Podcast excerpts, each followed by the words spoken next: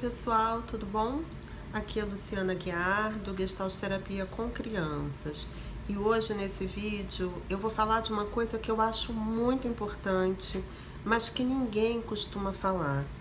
E essa coisa chama-se dinheiro. Sim, precisamos falar de dinheiro. Você quer saber mais? Fica comigo.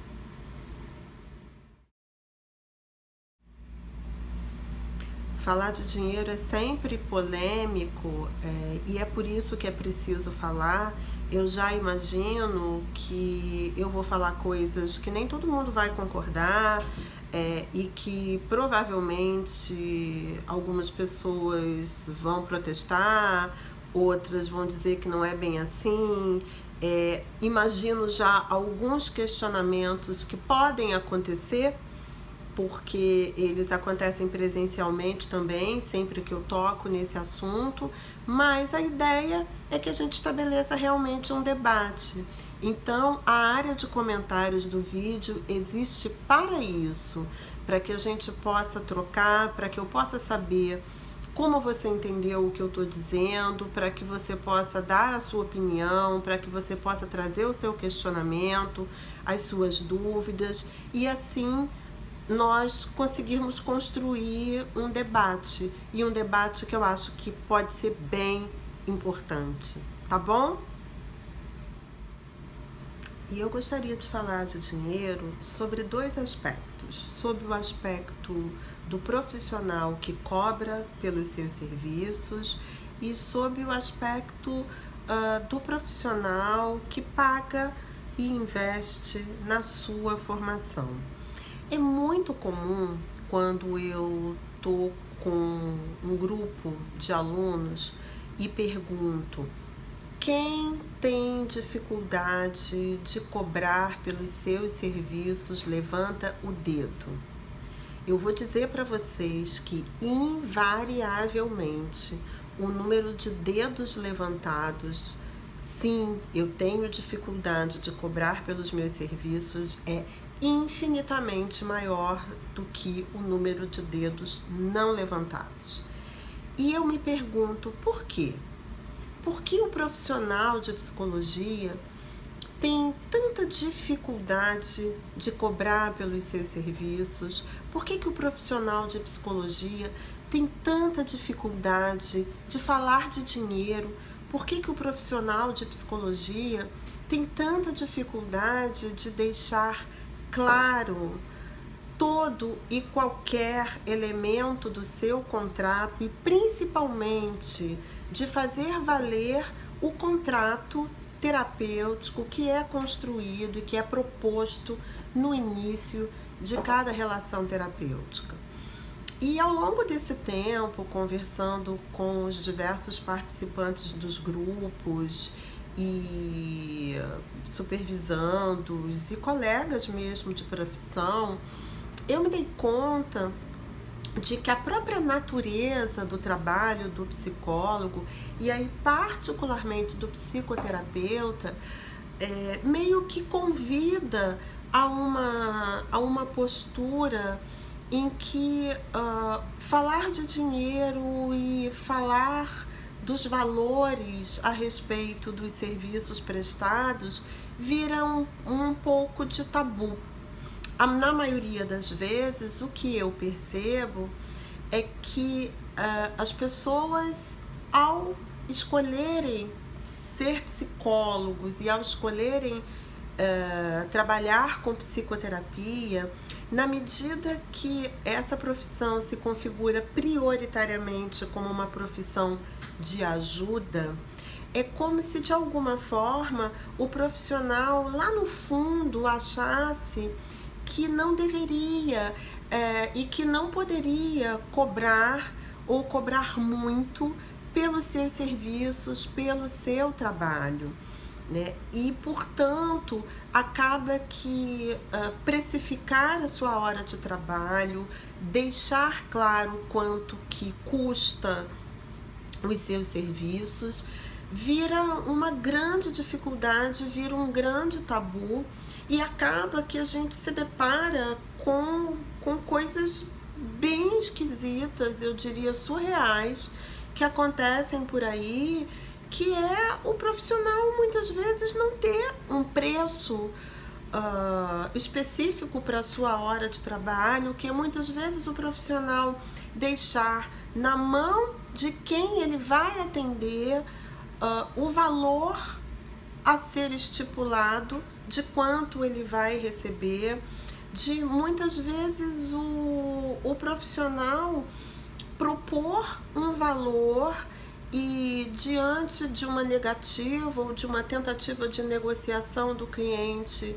esse profissional abrir mão do valor que ele havia estabelecido em prol daquilo que o cliente, enfim, disse que, que poderia ou que gostaria de pagar, e por aí vai, né? E por aí vai.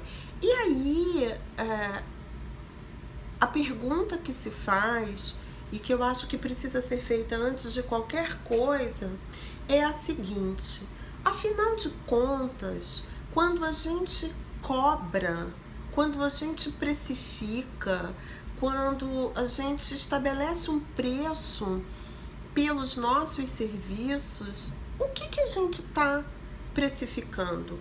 A gente cobra pelo quê?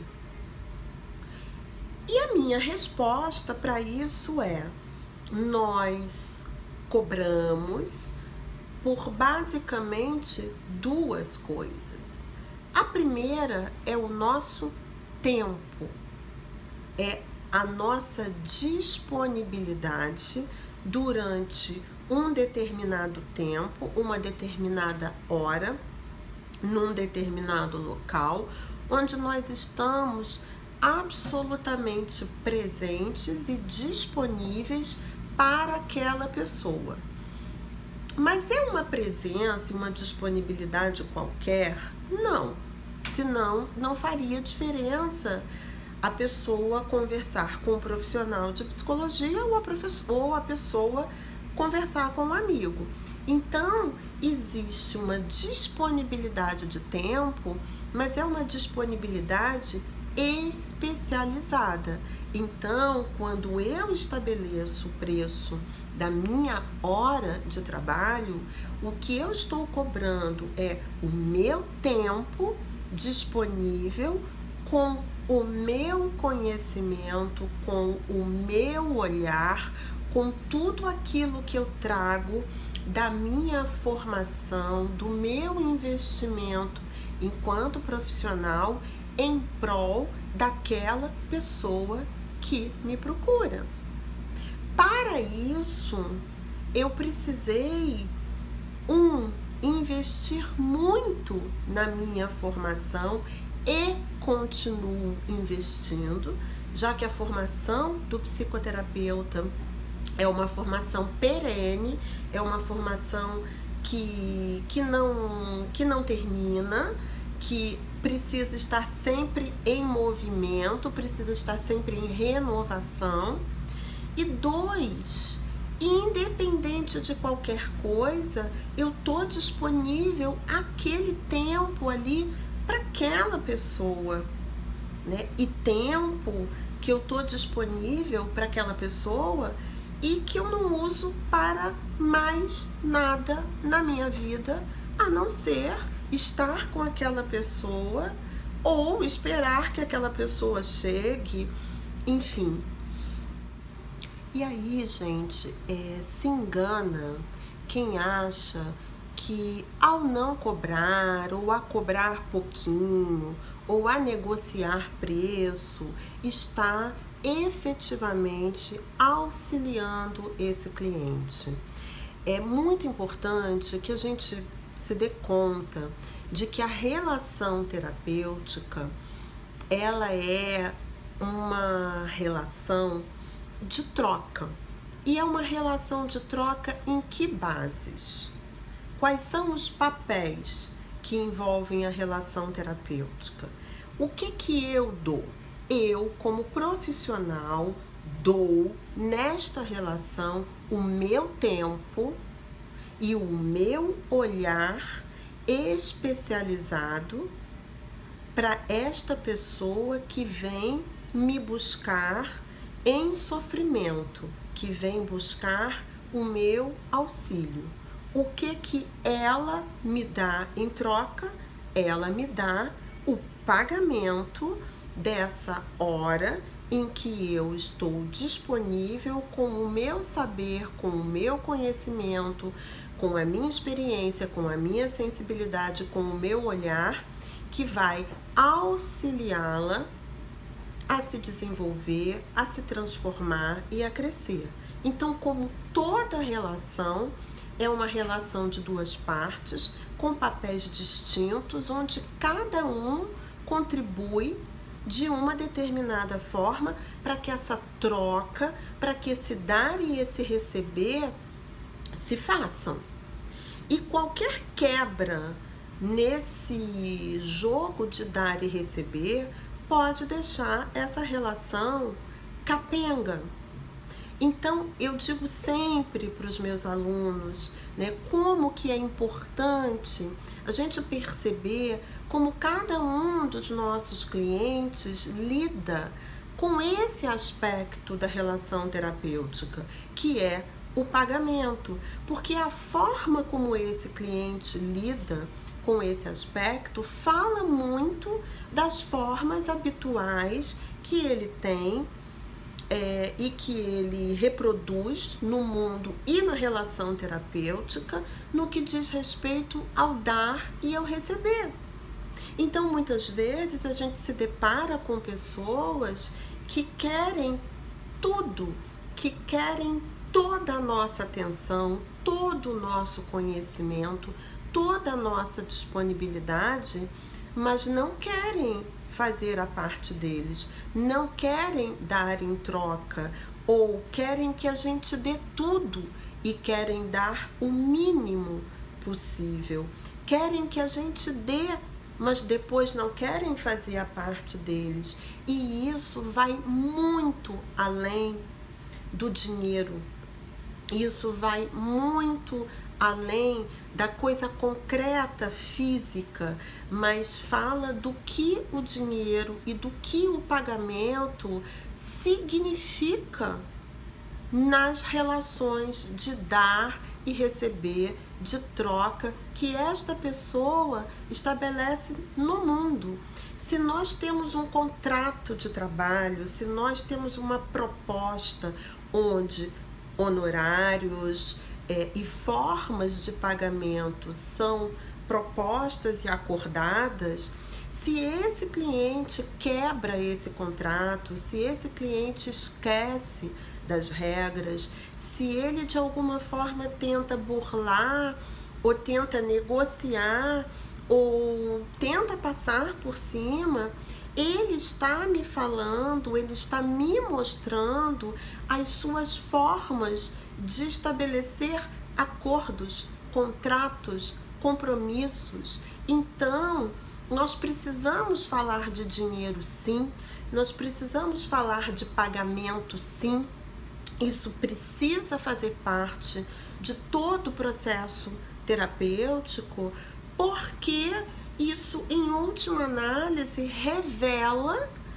as formas habituais dos nossos clientes lidarem com o dar e o receber. Revela as formas habituais dos nossos clientes lidarem com o que esse dinheiro representa nas suas vidas, nas suas famílias, nas suas relações. E, portanto, quando nós falamos de dinheiro, nós não falamos de dinheiro, nós falamos de formas, de padrões relacionais e, portanto, a forma como o cliente lida com o dinheiro e com o pagamento do nosso trabalho é material a ser visto em sessão, é material de trabalho para o psicoterapeuta, é ponto de intervenção no processo terapêutico. E por isso, o psicoterapeuta precisa estar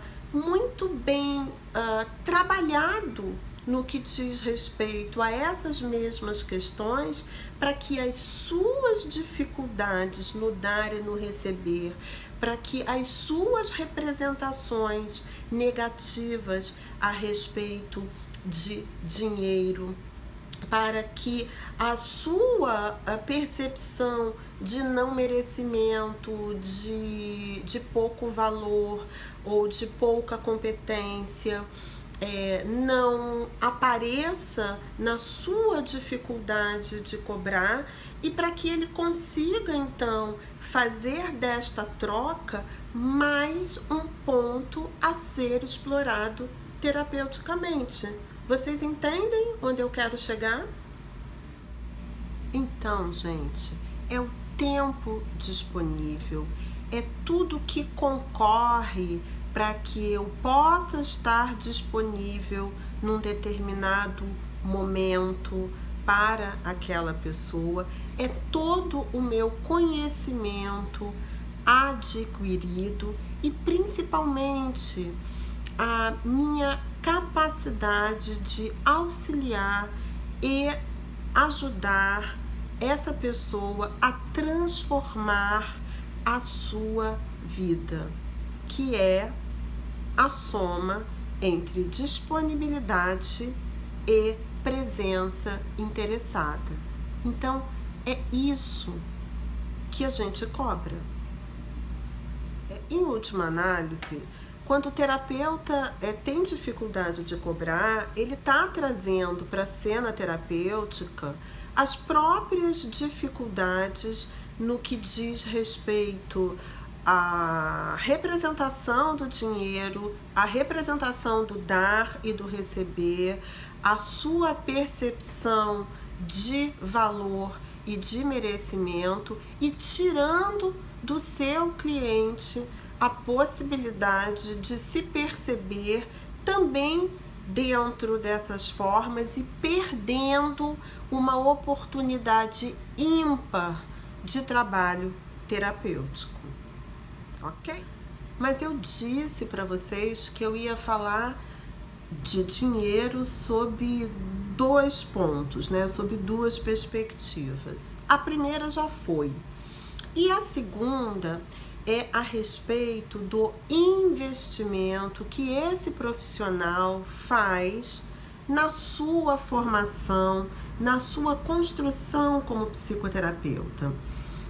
Quando eu estava falando sobre uh, o que a gente cobra e o quanto que é importante que a gente cobre para que a gente possa manter esse equilíbrio na troca da relação terapêutica, eu mencionei o quanto que um profissional de psicologia e particularmente um psicoterapeuta precisa investir em termos de formação, em termos de construção desse ser psicoterapeuta. Eu já fiz um outro vídeo onde eu falo dos três pilares da formação do psicoterapeuta, é, que eu acho bem importante. Eu vou deixar em algum lugar aqui o link para quem quiser assistir. É um vídeo longo que eu falo pelos cotovelos, como já está ficando esse também. Mas o ponto aqui é o quanto que você se disponibiliza a investir o seu dinheiro, muitas vezes, principalmente no início de carreira, o seu parco dinheirinho em formação, na construção e no polimento do seu maior instrumento de trabalho, que é você mesmo.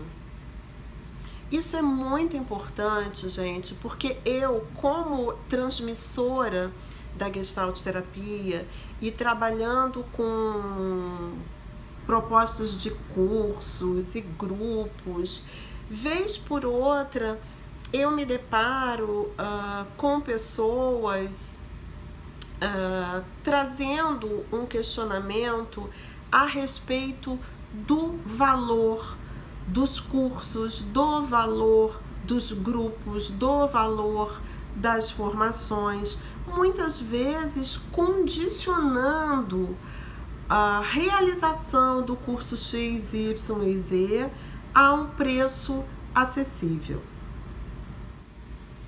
Tá, ok. Aí vocês podem dizer para mim, mas Luciana, se a pessoa não tem grana, como é que ela vai investir uma grana num curso? Como é que ela vai investir uma grana na supervisão? Como é que ela vai investir uma grana na terapia? Sim, é claro que a gente precisa lidar com dados de realidade. Mas muitas e muitas vezes o que eu percebo é algo semelhante ao que eu percebo muitas vezes nos clientes que tentam regatear, tentam negociar, que é não dar o valor devido ao que um curso, uma supervisão e uma boa psicoterapia pode trazer para esse profissional. E o valor não se mede em horas, o valor não se mede em papel, em certificados, em títulos. O valor se mede na capacidade de transformação. Então não importa se o curso tem 30 horas, 300 horas ou 3 horas. Isso na minha opinião, gente. O que importa é o que ele entrega para você em termos de transformação, de possibilidades de reflexão e de mudança na sua vida pessoal e profissional. E quanto a isso, gente, eu só digo uma coisa para vocês: não tem preço. Não tem preço aquele curso, aquele evento, aquela situação, aquele workshop, aquela proposta que você investiu e que te trouxe transformação, ela vale cada centavo. E aí é muito importante que a gente faça uma autocrítica, que a gente se olhe com cuidado e se pergunte como a gente anda investindo na nossa profissão. Como que nós, no momento de investir na nossa construção como psicoterapeuta, como nós estabelecemos os nossos acordos, os nossos contratos, como nós estabelecemos a nossa troca com aqueles profissionais que têm o que nos ensinar, que têm o que nos fazer pensar, que têm como nos fazer crescer, como nos fazer desenvolver, como nos fazer nos transformar. Será que eu também quero receber, receber, receber e não dar nada em troca? Será que eu penso mais no dinheiro que esse profissional vai ganhar do que naquilo que eu posso ganhar e trazer para minha vida profissional? O que a gente se pergunta é: quais são os nossos critérios? Quais são as nossas prioridades? Quando a gente diz aquilo é caro, eu não tenho dinheiro, eu não dou uma quantia dessa uh, para esse terapeuta, ou para fazer essa supervisão, ou para fazer esse curso, eu realmente não tenho o dinheiro e não tenho como consegui-lo, ou eu não valorizo isso o suficiente? Novamente precisamos falar sobre dinheiro e sobre o que ele representa para nós e sobre o uso positivo e transformador que ele pode ter na vida de cada um de nós. Fica o convite então para os comentários, os questionamentos, as opiniões, as colocações, as polêmicas. É, todas as discussões são bem-vindas, desde que sejam é, respeitosas e bacanas, Se você curtiu, super dá um like aí. Se não curtiu, dê o seu dislike, mas diga por favor por que não curtiu, senão eu vou achar que você tá só de implicância comigo e aguardo, aguardo a participação, aguardo os comentários, é, porque eu continuo dizendo, eu acho que a gente precisa sim falar de dinheiro. Uma beijoca, até a próxima.